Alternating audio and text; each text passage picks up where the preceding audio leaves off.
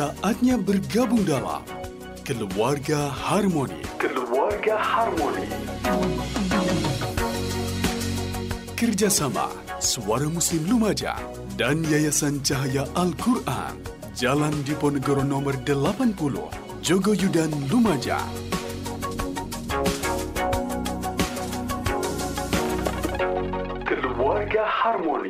Bismillahirrahmanirrahim Assalamualaikum warahmatullahi wabarakatuh 89,9 Suara Muslim Lumajang Mitra Muslim dalam beberapa waktu terakhir ya uh, kalau kita ngobrolin persoalan lesbian, gay, biseksual dan transgender atau disingkat LGBT gitu ya. Ini kembali muncul ke permukaan publik. Jadi berbagai pihak yang pro dan kontra terhadap fenomena ini, ada juga yang mereka ini mengupas dari beragam aspek seperti dari kesehatan ataupun juga psikologi. Yang sebenarnya LGBT ini bukan saja merusak pikiran dan juga perilaku, tetapi juga haram dan ini termasuk perbuatan yang dilaknat oleh Allah Subhanahu wa taala dan ini sudah dikisahkan di zaman Nabi Lut alaihissalam mitra muslim. Uh, ada satu kisah, salah satu pemain klub sepak bola Paris Saint-Germain yaitu Idrissa Gueye menolak bertanding untuk timnya demi menghindari mengenakan seragam bercorak pelangi yang menyiratkan itu adalah dukungan kepada hak-hak kelompok LGBT.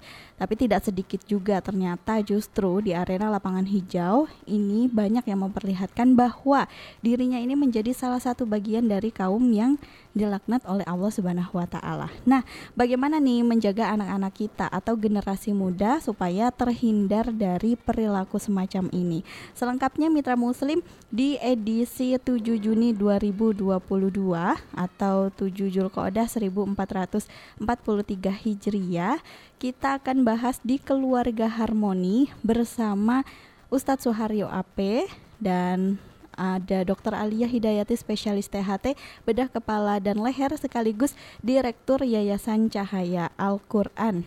Nah, saya sapa dulu uh, Ustadz Suharyo AP dan nanti juga akan ada mahasiswa dari Fakultas Kedokteran Universitas Jember yang nanti akan kita sharing juga ngobrol-ngobrol dengan mereka. Sebelumnya saya sapa untuk Ustadz Suharyo. Assalamualaikum. Waalaikumsalam warahmatullahi Sehat Ustadz? Alhamdulillah sehat. Alhamdulillah semangat dong. Iya selalu ini. semangat. Awalnya memang begitu. Oh iya. kan emang merendah nadanya Honda gitu ya. begitu Honda itu. oh ya gitu ya.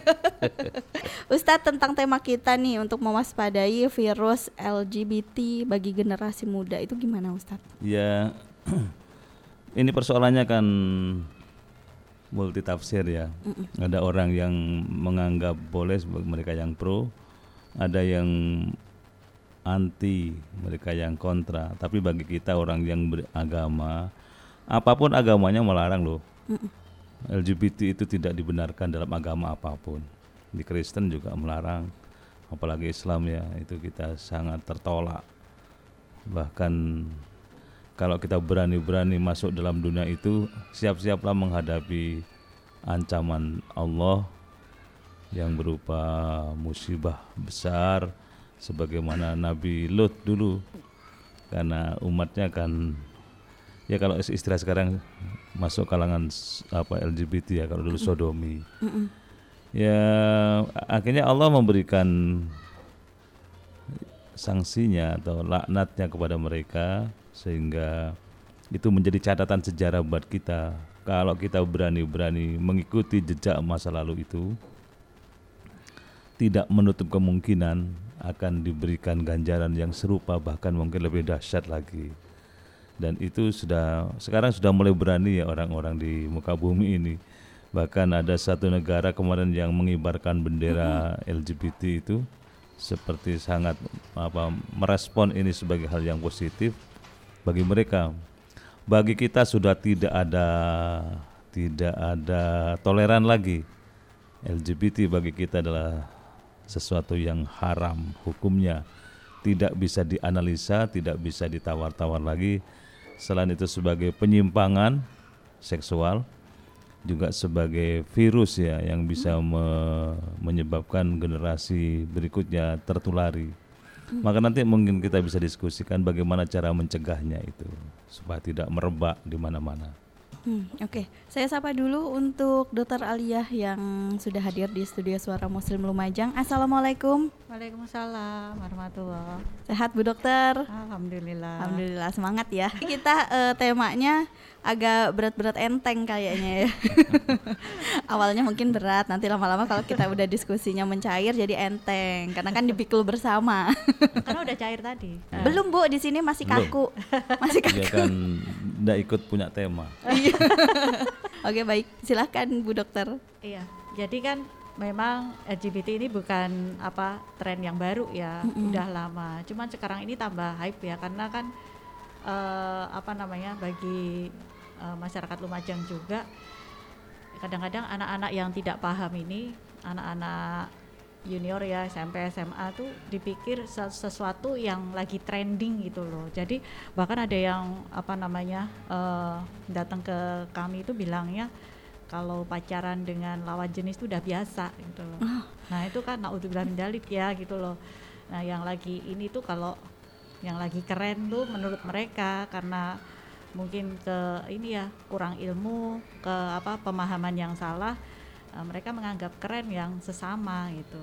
Nah ini kan eh, apa namanya para orang tua ini harapan kita nih sebagai benteng ini kan keluarga ya sebagai inti dari masyarakat ini harus menjaga betul jangan sampai eh, pengaruh virus LGBT ini nyampe ke dalam rumah itu yang ingin kita tekankan kan karena eh, tontonan ya eh, mau film animasi film yang orang beneran itu juga ap- apa acceptance ya menerima perilaku dengan alasan human right. Nah ini bahaya sekali gitu loh. Yang kit- ingin kita ingatkan pada bapak ibu guru terutama ya.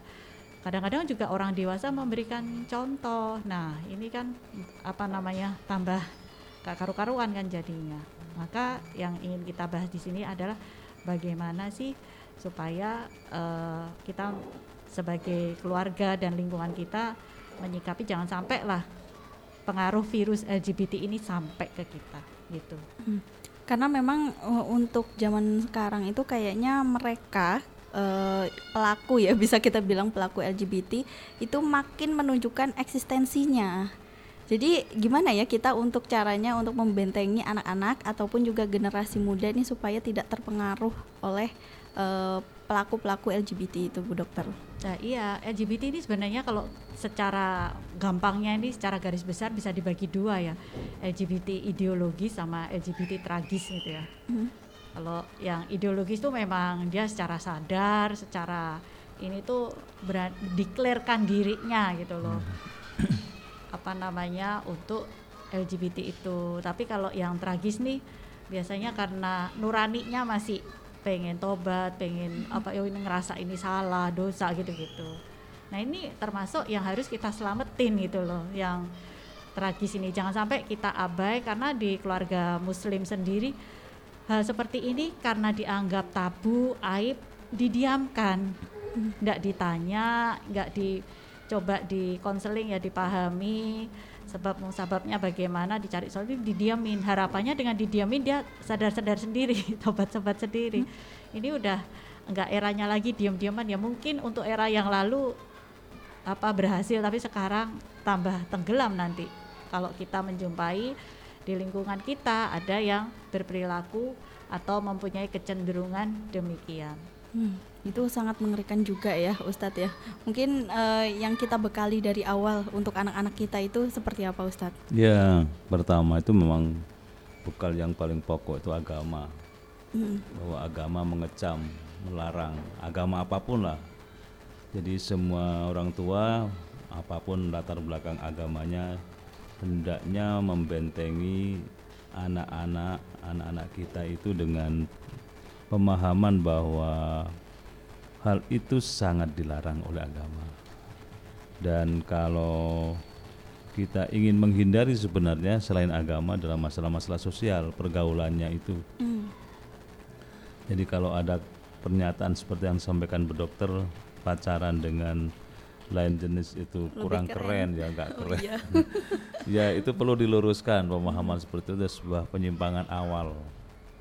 Memang kalau sejenis lebih keren. Padahal sebenarnya itu justru yang yang salah gitu. jangan dikeren-kerenkan gitu ya. jadi sosialnya juga perlu dibenahi bahwa persahabatan pergaulan apalagi yang menyangkut pacaran cal- mencari calon jenis dan sebagainya itu harus lebih hati-hati lagi. Itu kemudian ada juga dari sisi psikologis ya, dari sisi itu itu sebenarnya orang yang terkena kecenderungan seperti itu itu nggak sehat secara kejiwaan sebenarnya mereka nggak sehat dan baru tahu kalau disadarkan kalau nggak disadarkan ya mereka enjoy enjoy aja dengan seperti itu dan sekarang masyarakat memang memberikan peran kepada orang-orang yang ada kelainan seksualnya itu untuk tampil dan lebih eksis. Ya di televisi misalnya di sosmed itu kita sama melihat dan kita prihatin ya. Mereka yang begitu itu justru diberikan peran sehingga tidak ada lagi rasa malu, rasa bersalah dan mereka merasa benar bahkan mencari anggota, membuat komunitas dan sebagainya. Ini yang menyebabkan perlahan tapi pasti terus bertambah anggotanya. Dan ya memang hal itu akan terus apa berkembang kalau tidak ada yang menyentuh, melarang dan sebagainya. Jadi secara psikologis perlu disadarkan bahwa itu adalah sebuah penyimpangan kejiwaan juga. Ya, tidak perlu diterus-teruskan. Gitu. Bahkan dari faktor kesehatan juga ya Bu Dokter ya untuk pelaku LGBT ini juga sangat rentan terkena penyakit juga ya Bu Dokter. Iya betul. Ya sebenarnya sih kalau dulu ya LGBT ini termasuk gang penyakit ya, penyakit kejiwaan. Masuk di kalau di dokter jiwa di PPDGJ, Hmm. pedoman gangguan kejiwaan. Tapi ini ada agenda internasionalnya juga yang kita harus paham. Dari negara-negara liberal itu eh, menyurati bahkan untuk tidak dimasukkan lagi dalam gangguan kejiwaan dengan alasan human right Hmm. bahkan kita yang di luar LGBT ini eh, penentangnya ya bukan pendukung atau yang abstain itu dianggap masuk dalam gangguan jiwa kita dianggap homofobia Oh iya. ya Mm-mm. gitu ya jadi kita harus hati-hati harus kita pahami harus kita perkuat. Jangan sampai nih yang kemarin mungkin pernah dengar di parlemen rame-rame RUU PKS supaya disahkan. Nah kalau paham kita semua menentang itu disahkan. Karena NA-nya atau naskah akademiknya kalau dianalisis kalimatnya itu kekerasan seksual yang ingin disahkan di parlemen itu. Padahal kita inginnya mengubah jadi kejahatan seksual. Hmm. bedanya apa nih? Beda banget kalau kekerasan itu semua yang apa ya yang dianggap eh, apa namanya nggak nggak jahat gitu loh. Maksudnya semua yang keras yang galak yang sangat pak gitu. Tapi kalau kejahatan ini akan menentang norma agama norma budaya norma sosial. Itu kena semua. Misal nih gampangnya contoh. Kita memaksa eh, anak gadis kita ya yang sudah balik untuk menutup aurat. Nggak nggak usah apa menutup aurat tuh seumpama nih. Dia mau pergi sekolah pakai baju pendek-pendek tank top dan sebagainya. Ini sebagai orang tua melarang. Nah itu bisa kita dilaporin dengan alasan kekerasan. Itu karena itu bukan kejahatan kan? Itu kekerasan. Nah itu kan ini kan eh, apa bahasa twitternya ya? Awkward gitu Yang pengguna Twitter.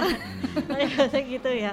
Enggak banget ya tapi kalau kejahatan ya eh, yang apa menyalahi norma ya menyalahi norma agama budaya dalam hal ini sesama jenis ya itu kan sehingga hubungannya kan tidak pada jalur reproduksi yang semestinya. Sampai apa namanya kadang-kadang kotoran berceceran karena itu enggak dianggap kejahatan sepanjang suka sama suka kan kacau banget nanti Iya. itu kan. Padahal agama ini udah memberikan panduan tuntunan untuk seluruh kehidupan kita mau kita berpolitik bernegara apa pun itu sudah diatur di agama. Dan itu kan juga menyalahi budaya kan menyalahi sosial kan kayak gitu kan menjijikkan.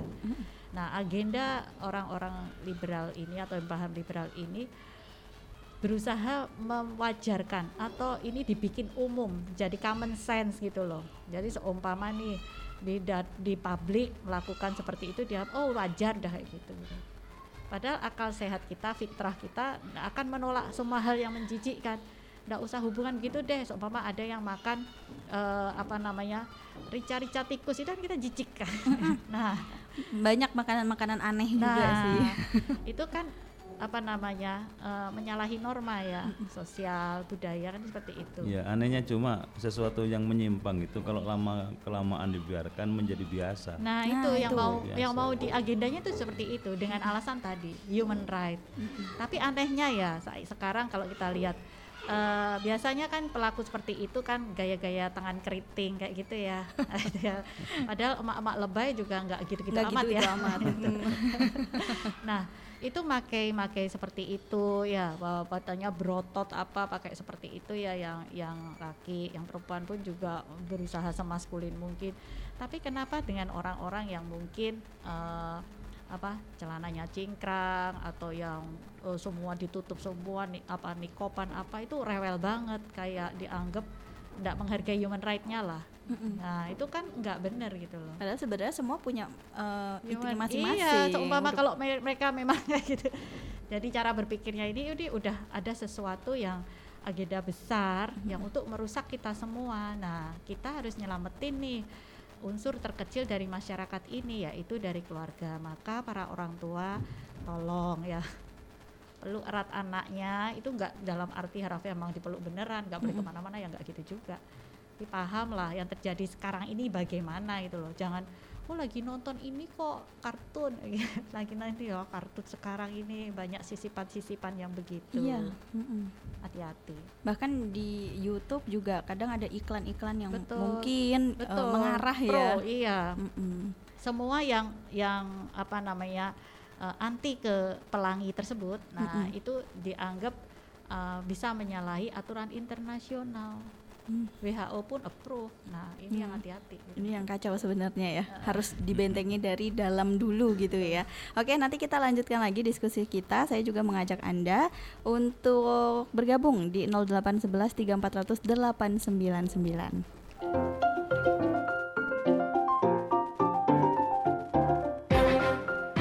Anda masih bersama Keluarga Harmoni.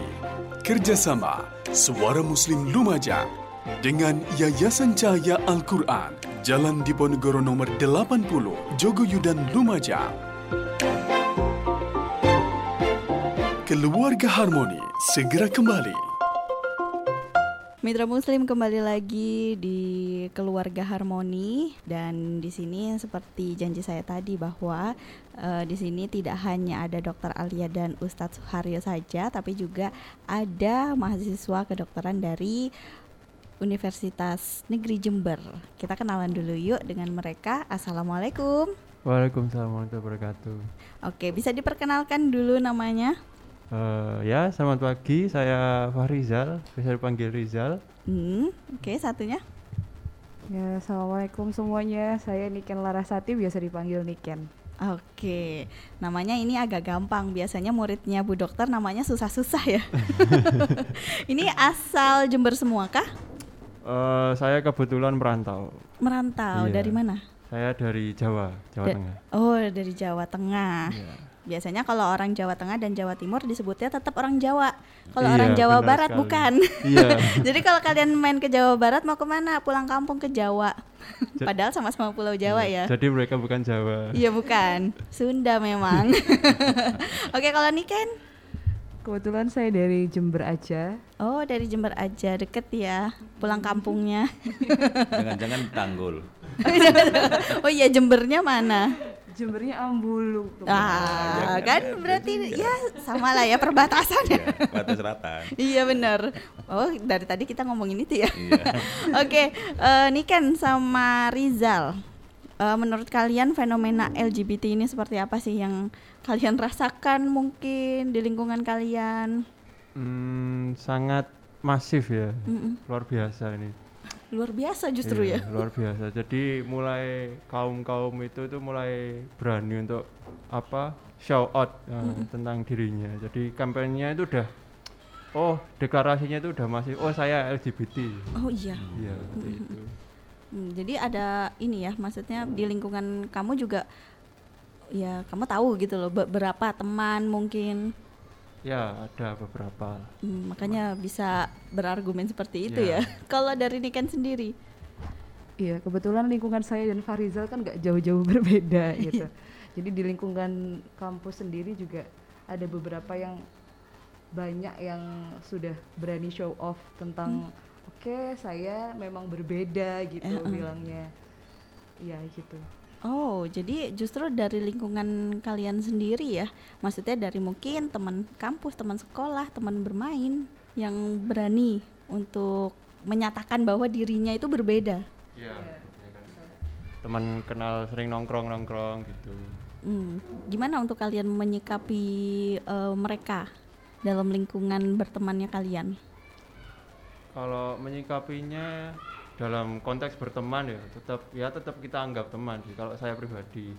Eh seenggaknya kan ya jangan dilepas lah paling enggak kita rangkul kita kasih tahu pelan-pelan kalau misalkan oh kayak gitu tuh enaknya apa atau apa apa daya kamu dapat itu apa? Gitu Nah, ya, sadarkan gitu. Nanti kalau terserah mereka mau nerima atau enggak ya kita kembalikan lagi ke mereka yang terus kan kita udah coba buat ngasih tahu yang bener ke mereka gitu. Kalau saya kayak gitu. Biasanya alasan mereka itu apa kalau temennya Rizal sendiri? kalau teman saya ke beberapa ke ya kenalan lah. Itu kan biasanya itu kenapa kayak gitu itu karena mereka prinsipnya itu love is love gitu. Iya love is love. Kalau kalau menurut saya ya ya nggak gitu juga ya konsepnya love is love is love ya.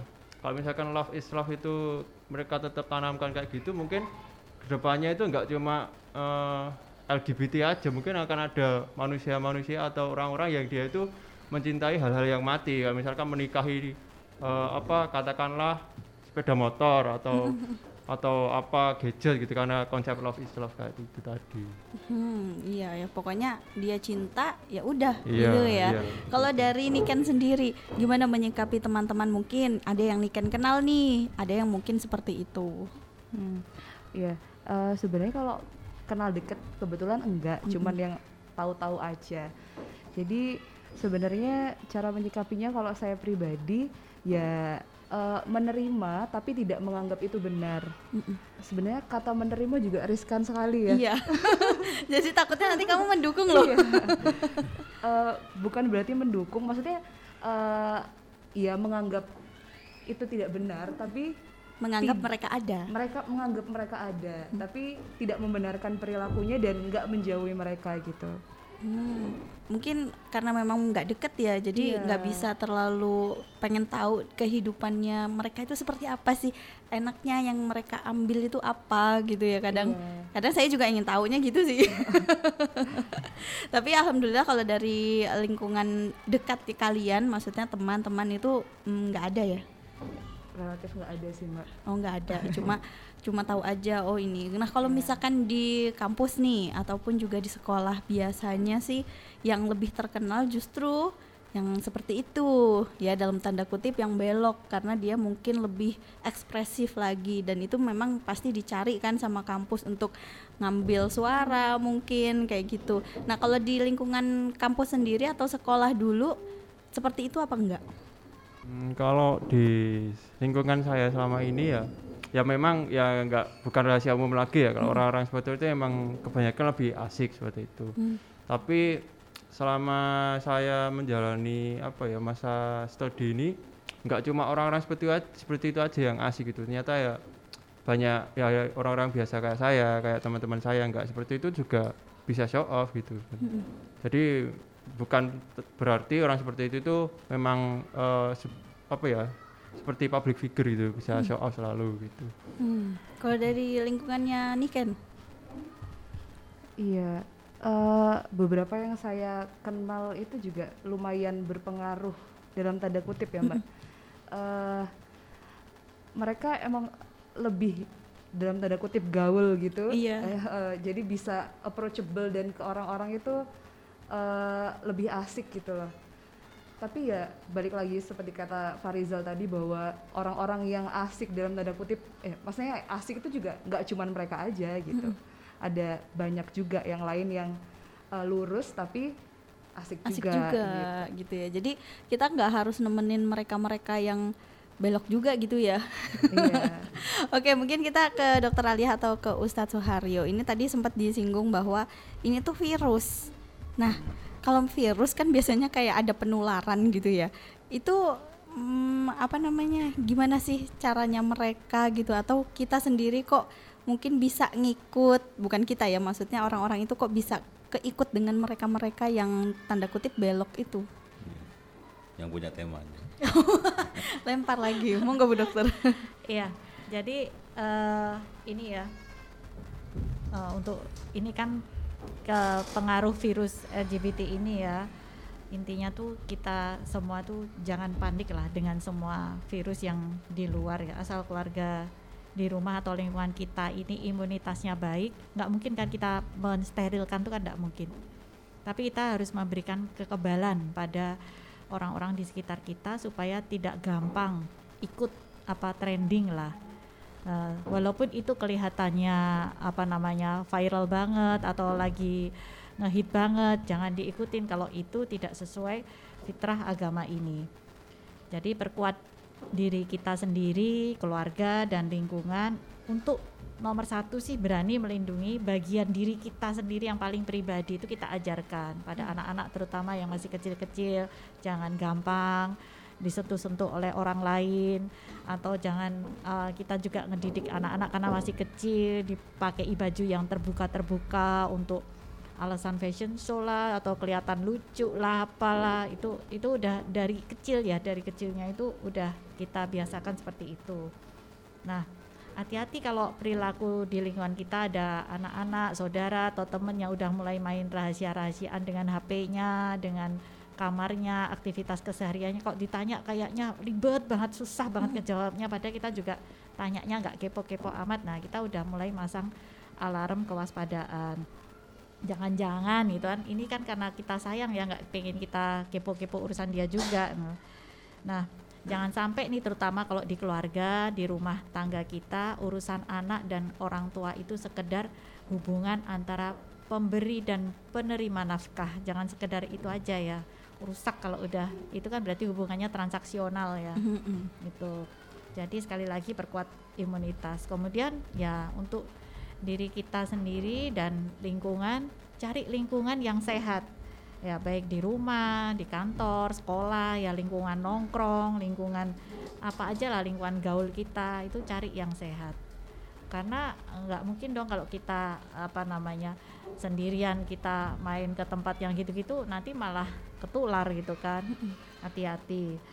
Uh, yang berikutnya yang perlu diperhatikan dan diingat oleh para orang tua jangan sampai orang tua itu sendiri yang jadi perusak mental anak untuk menjadi LGBT banyak sekali ya uh, apa namanya eh, orang-orang uh, yang LGBT ini ternyata masa lalunya karena pola asuh yang salah hmm. atau ada trauma seksual atau kekerasan di masa kecilnya ini sering sekali terjadi atau hilangnya peran ayah ya hilangnya peran ayah dari sejak kecil jadi anak-anak uh, perlu kita ingat ya dari mereka bayi sampai usia 2 tahun siapa yang paling dominan megang anak hmm. ibu dong ibu. nah kan berarti peran perempuan ya wanita lah kemudian dari usia 2 sampai 7 tahun guru-guru dari KB, TK, SD kelas 1 2 itu siapa rata-rata? Laki-laki kah?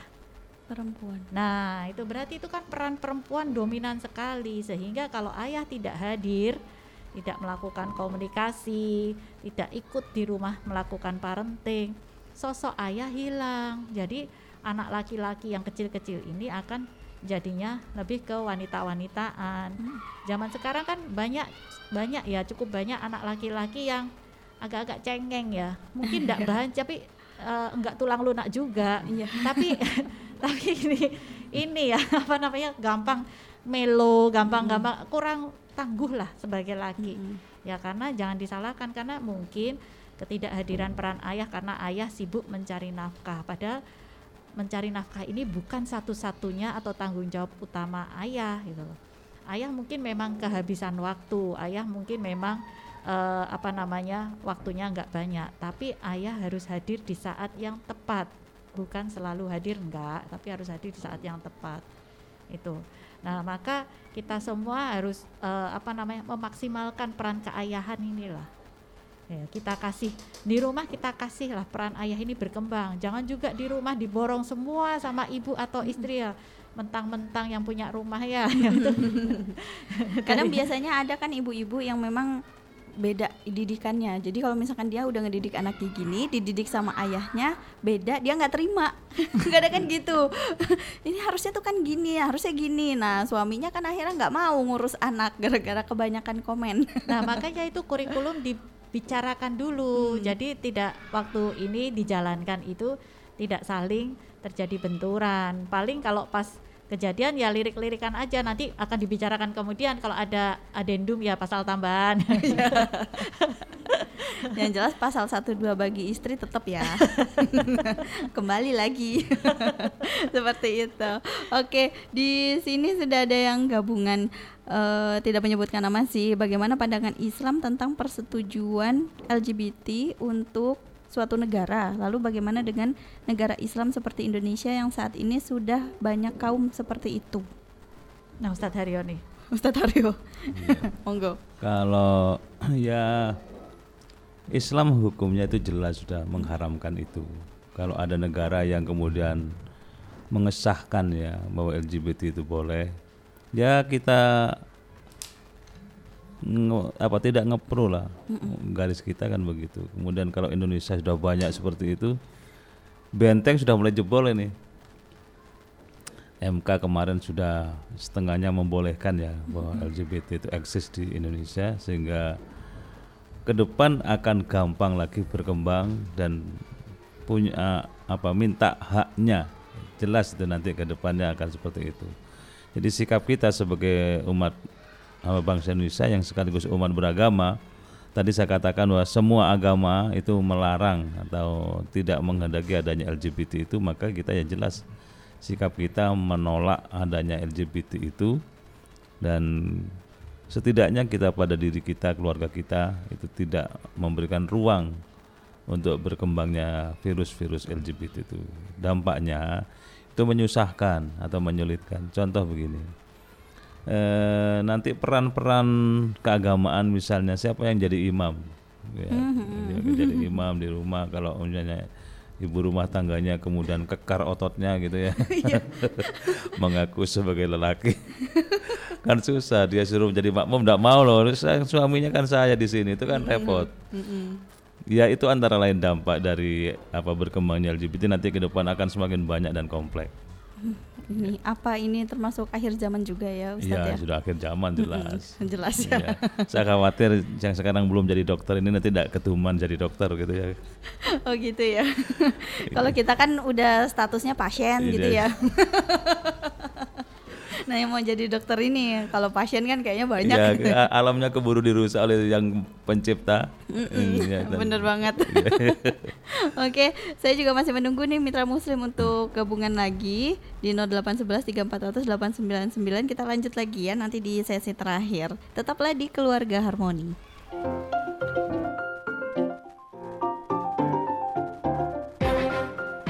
Anda masih bersama Keluarga Harmoni Kerjasama Suara Muslim Lumajang dengan Yayasan Cahaya Al-Quran Jalan Diponegoro nomor 80 Jogoyudan Lumajang.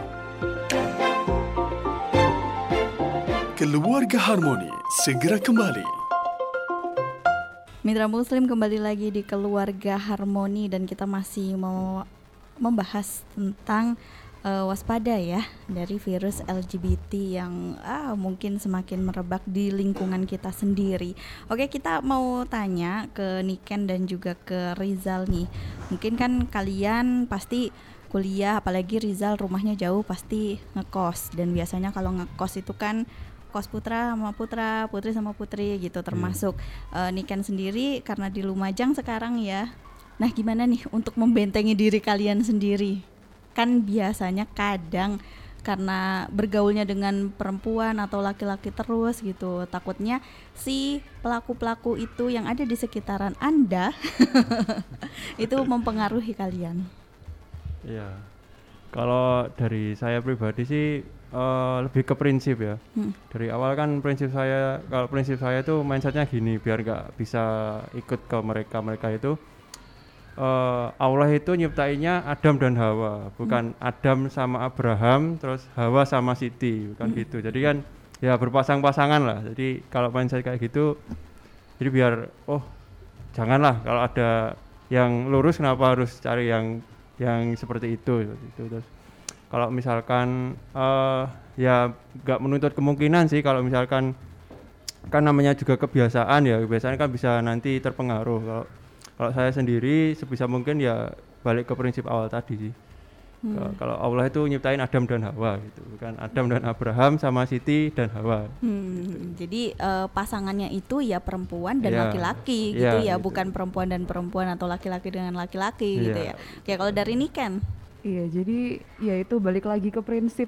Jadi memang uh, prinsip dari awal kalau memang manusia itu diciptakan berpasang-pasangan, laki-laki dan perempuan dan memang diajarkan dari kecil seperti itu. Jadi uh, kalau semisal ada uh, pengaruh pun akan balik ke prinsip awal gitu. Terus uh, yang kedua adalah mencari pinter-pinter cari teman ya. Kak. Uh, uh, meskipun di ngekos cewek semua, uh, kita harus pinter-pinter uh, nyari teman karena kan kalau katanya kalau temenan sama uh, orang yang jualan parfum akan ikut wanginya Wangi, gitu. Kalau ya jadinya ya itu eh apa namanya pinter-pinter cari teman kalau memang ada kayak kok kayaknya ini ada pengaruh ke situ ya. Berarti kita hindarin aja jangan temenan sama yang tadi ngajak itu mm-mm, gitu. takutnya malahan jadi diri kita sendiri jadi targetnya mereka. Iya, karena pastinya iya karena orang-orang yang seperti itu biasanya kayak punya komunitas terus akhirnya pengennya nambah anggota komunitas itu sendiri gitu ya nah kalau misalkan dari sisi kesehatan sendiri kalian tahu nggak mungkin ada teman-teman kalian yang mungkin punya penyakit seperti itu karena mereka termasuk kaum kaum seperti itu kalau selama ini sih alhamdulillah belum ada sih belum ada yang sampai kayak gitu ya. Ya ya jangan sampai ada lah seperti itu kalau saya. Memang tidak bagus juga ya untuk dari kesehatan. Iya sama sih mbak. Kalau dari lingkungan saya juga kebetulan masih belum ada. Tapi memang eh, beberapa beberapa karena rotasi klinik ini beberapa di eh, di Poli memang ada banyak yang HIV pasien HIV ternyata setelah digali ternyata memang ini LGBT gitu. Nah, itu dia. Karena kan kalian dari kesehatan ya pasti tahu untuk pasien-pasien yang mungkin terjangkit seperti itu pasti ada eh, dari mana seperti itu ya. Ternyata Iya. rata-rata memang dari pelaku-pelaku seperti itu. Oke, kita ke Ustadz Suharyo dan juga ke Bu Dokter. Ini biasanya kalau misalkan dari di dalam diri sendiri di keluarga, bukan dalam diri sendiri, di dalam keluarga itu kan eh, harus memisahkan anak untuk tidur ya. Untuk tidur itu harus dipisahkan meskipun sesama jenis, maksudnya kakaknya sama adiknya sama-sama perempuan. Nah, bagaimana ketika rumahnya ternyata hanya ada dua kamar, jadi untuk orang tua dan anak? Mungkin ada solusi, soalnya kan eh, mungkin ada ya di antara kita mungkin yang terbatas kamar. Iya, pertama untuk diri ya. Tadi yang dianggap keliru pertanyaannya, tapi sebenarnya enggak. Oh enggak ya? Diri itu mulai dari awal harus jelas. Kita ini akan berpihak sebagai laki-laki atau sebagai perempuan. Harus jelas karena ada orang laki-laki tapi nggak jelas dia berpihaknya kepada perempuan atau perempuan berpihaknya seolah-olah tampil sebagai laki-laki. Nah, kalau sudah jelas maka membangun keluarga itu juga begitu. Pengaturan itu harus. Anak kecil itu boleh tidur dengan orang tuanya. Tetapi sebatas jangan lama-lama. Kemarin ada di sosmed anak 13 tahun tidur dengan ibunya tapi ternyata kemudian terjadi penyimpangan ya. Nggak benar juga. Maka ruangan tidur jangan sampai di di Lumajang ini ada satu kampung satu daerah yang banyak janda muda anak SD sudah janda itu ya karena melihat orang tuanya kalau sedang bersenang-senang suami istri itu dia lihat dia tahu gitu akhirnya menjadi keberangas keberangas itu umurnya masih kecil tapi sudah mengetahui nafsunya itu sudah seperti itulah. Nah, ya diatur kalau ada dua ruangan ya diseket masih ada triplek kan. Mhm. Ya, saya bukan pertukangan tapi ada triplek kan lebih aman. Ya supaya anak perkembangan kejiwaannya, biologinya, biologisnya juga sesuai dengan perkembangan umurnya. Dan kalau kita hati-hati di dalam menata rumah tangga, terutama di saat malam hari, terutama saat anak tidur, itu akan menyelamatkan mereka dari perkembangan yang tidak semestinya. Dan ke depannya akan selamat insya Allah. Kemudian yang kedua, ingat bahwa anak itu selalu menjadi peniru yang handal, pendengar yang setia, memorinya sangat kuat. Jadi apa yang dilakukan oleh orang tuanya walaupun dia tidak bicara, tidak mikir atau mungkin dia, dia tidak tidak komentar, tapi memorinya tetap merekam apa yang didengar, dilihat dan dirasa. Maka tetap orang tua hendaknya menjaga diri eh, anak-anaknya itu supaya tidak merekam sesuatu yang belum waktunya dia tahu. Saya kira itu. Oke, kalau misalkan eh, tadi kita ngebahas mungkin sekitar kayak gay, lesbi yang suka sesama jenis. Nah, ini kan ada yang namanya transgender biasanya. Yang kita tahu nih kayak artis-artis atau public figure deh transgender. Mereka beralibi bahwa mereka itu terperangkap di body yang salah, di badan yang salah, di tubuh yang salah. Jadi akhirnya dia eh, berganti. Itu bagaimana tanggapannya Ustadz dan juga Bu Dokter? Iya. Enggak, Bu Dokter. Monggo Bu Dokter. Iya. eh, intinya Allah itu nggak mungkin salah menciptakan ya. Nah, masalahnya itu kalau seperti yang demikian itu eh, ada tiga kategori yang harus kita pahami untuk orang-orang yang model seperti ini ya transgender dan teman-teman segolongannya. Sebenarnya no, poin nomor satu itu tahu atau tidak sih kalau itu perbuatan yang salah dan dosa. Kalau dia nggak tahu kan ya harus kita pahamkan dulu supaya tahu gitu loh. Dan yang nomor dua mau atau tidak. Nah artinya gimana dia mau tobat atau enggak hati nuraninya enjoy enggak dia menjalani kehidupan seperti itu menjalani kehidupan transgender ini. Nah yang ketiga mampu atau tidak. Jadi orang luar jangan gampang langsung ngejudge.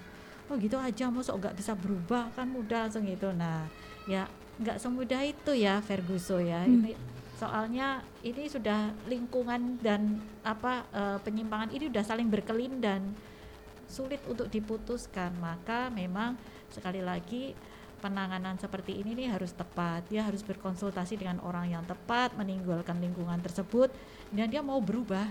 Berubah itu beneran nggak cuma diucap aja tapi juga total ya. Dia mungkin harus apa mencabut diri menarik diri dari lingkungan bahkan dia harus sanggup menerima apa namanya zero rupiah atau apalah pokoknya itu semua kan akan ditinggalkan. Nah itu siap nggak? Seperti itu. Ada yang menampung nggak selama dia nggak ada pendapatan dia nggak ada apa atau dia punya penyakit dan lain-lain itu ada yang ngopeni nggak? Gitu loh. Nah kan eh, semua dari kita ini nggak mungkin ya mengerjakan seorang diri mesti ada ada pengayomnya lah Nah, kayak kalau pengayomnya ini orang yang salah, orang yang pro juga dengan hal yang demikian tambah rusak kan. Karena memang di kita ini walaupun ada orang-orang cendekiawan yang pro demikian mesti ada ada maksudnya nih. Nah, itu loh. Maksudnya mesti eh, kalau enggak eh, apa namanya juga pelaku LGBT itu uang ujung-ujungnya. Mm-mm. Itu mesti ada. Pasti ada iming-iming lain Betul, ya Bu Itu Dokter. mesti ada. Dan itu bukan eh, serupiah dua rupiah, hitungannya kurs asing ya gitu lah. Itu. Nah maka dari itu eh, apa namanya orang-orang yang seperti ini, terutama dari anak-anak ya dari yang eh, kita asuh, jangan sampai kita salah asuh. Jangan karena mentang-mentang anak kita ada laki perempuan terus kita menyamakan gender. Ya, oh dulu pasmu begini kok kamu ya enggak bisa. Laki perempuan tuh tetap beda sifatnya apanya itu. Jadi eh, seumpama ngebeliin baju, oh yang laki nurut aja, yang perempuan mau bertingkah milih-milih sendiri. Oh jangan, jangan beda tetap. Karena memang sifatnya semua semuanya beda. Terus yang penting dan sering terlupakan juga eh, menjaga makanan makanan yang kita asup ini harus makanan yang halal dan baik jangan sembrono mentang-mentang ini restoran lagi viral banget lagi anu langsung kita ikut apa antri di situ. Hmm. atau uang yang kita pakai untuk beli itu nggak jelas kehalalannya. Jangan sampai itu penting karena kita mau pakai segala daya upaya kita kalau doa kita nggak nyampe ya karena makanan yang kita makan ini nggak jelas kehalalannya sulit juga gitu loh. Ya kan kita tetap minta perlindungan Allah untuk hal semua ini yang sulit sekali ya karena ini kan secara internasional udah terorganisir gitu loh. Dan jangan pernah menyepelekan kejahatan yang terorganisir karena akan bisa mengalahkan kebaikan yang tidak sistematis gitu loh. Kalau kita berjalan sendiri-sendiri nggak sistematis kita bisa kalah maka kita harus berjamaah lah gitu. Semua dari kita kan punya kemampuan beda-beda maka kita bergandeng tangan untuk mencegah supaya hal ini tidak sampai merusak ke anak keturunan kita Hmm, oke. Lengkap ya kalau Bu Dokter ya. Alhamdulillah. Nah, eh, Ustadz mungkin ada pesan untuk mitra muslim yang mendengarkan siang hari ini. Ya, pertama hati-hati. Hati-hati dengan pengamatan kita supaya tahu lah, bisa membedakan mana yang semestinya dan mana yang tidak gitu. Terutama di dalam mendidik anak kita, keluarga kita supaya tidak salah tempat dan tadi itu katanya salah raga. Ya, mestinya perempuan kok ditaruh di raga laki-laki kan sepertinya ma itu namanya ma itu ma itu Tuhan itu. yang kedua, apa yang terjadi ini adalah fenomena yang perlu kita ya sayangkan bersama-sama. Kalau perlu kita salahkan, kita kutuk bersama-sama supaya ada kesadaran, ada shock terapi pada mereka bahwa mereka itu sebenarnya berada di garis yang salah. Kemudian yang ketiga kita cegah bareng-bareng supaya tidak meluas dari berbagai kekuatan kita, kekuatan ilmu kita, pengalaman kita, status kita. Ya kalau misalnya para politisi ya mencegahnya lewat karya-karya politik. Kalau birokrat ya dengan cara hasil dari kebijakannya. Kalau penegak hukum ya seperti sekarang jangan sampai kemudian memberikan angin karena ada di MK kemarin itu kan memberikan angin kepada LGBT itu untuk tampil dan eksis di Indonesia. Itu antara langkah-langkah yang bisa kita lakukan. Oke, mungkin tambahannya dari Bu Dokter. Ya baik. Jadi eh, di lingkungan mana pun kita, entah di lingkungan boarding school kan ya kan di situ kan eh, mesti tinggal bersama ya dengan sesama jenis itu kan juga rawan ya. Eh, itu eh, orang tua maupun guru maupun pengasuh ya di sekolah-sekolah tersebut juga harus eh, selalu memberitahu syariat atau batasan dalam pergaulan ya. Eh, jadi seumpama nih hal sepele-sepele ganti baju kalau eh, modelnya boarding school ya di dalam kamar mandi jangan sampai eh, dengan baju seminimal mungkin ganti bajunya di luar. Walaupun ini sama-sama perempuannya atau sama-sama laki-lakinya. Nah itu itu harus memang eh, harus ketat menjaga seperti itu jangan dibiarkan. Kemudian juga mendeteksi bahasa pergaulan ya. Bahasanya gimana sih? Kan kalau udah belok tuh bahasanya agak gimana gimana Iya, itu beda. kan. Nah kemudian juga bekali anak dengan eh, pengetahuan tentang hal itu dan sedikit ilmu bela diri supaya bisa bilang minimal bilang tidak sama orang yang nggak semestinya menyentuh dia. Gitu. kalau anak di, diam aja karena itu gurunya atau itu eh, apa namanya temennya yang lebih punya kekuasaan ketua geng misalnya gitu ya. Nah itu kalau dia jadi korban bullying bahaya gitu. Makanya anak harus kita kuati gitu supaya berani minimal bilang tidak dan melaporkan eh, kejadian apa pun yang menyimpang pada kita orang tuanya atau pada gurunya. Maka eh, pendekatan anak ke orang tua ini harus bagus. Karena anak nggak mungkin cerita ya. Eh, kalau pendekatan apa hubungannya dengan orang tua ini tidak bagus. Gitu loh seumpama nih anak pulang sekolah kita orang tua sibuk ma megang gadget ma aku mau cerita. Iya cerita tak dengerin tak dengerin. Gitu kan. Tapi Nggak- sambil megang HP. nah, nah itu makanya perlu diperhatikan. Mungkin hal sepele-sepele ya. Tapi hati-hati itu nanti ndak eh, apa namanya bikin kita nyesel. Makanya mulai dari sekarang kita semua harus berbenah dan berubah Oke, terima kasih banyak Ustadz Suharyo dan juga Dokter Alia dan terima kasih juga untuk adik-adik mahasiswa dari Fakultas Kedokteran ya Universitas Negeri Jember. Semoga sukses semuanya untuk Niken dan juga Rizal. Assalamualaikum. Waalaikumsalam warahmatullahi wabarakatuh. Baik mitra muslim tentu sudah kebersamaan kita dalam program Keluarga Harmoni. Lindungi terus anak-anak kita dan keluarga dengan iman dan juga ilmu dan berdoa terus ya mitra muslim untuk meminta kepada Allah Subhanahu wa taala untuk selalu diberi hidayah di jalan yang diridoinya. Akhirnya saya Kiki Rizkyani pamit undur diri. Terima kasih telah mendengarkan. Subhanakallahumma wa bihamdika nasyhadu alla ilaha illa anta nastaghfiruka wa natubu ilaik. Maha suci Engkau ya Allah dan dengan memujimu kami bersaksi tiada Tuhan yang berhak diibadai selain Engkau. Kami memohon ampun dan bertobat kepadamu. Wassalamualaikum warahmatullahi wabarakatuh.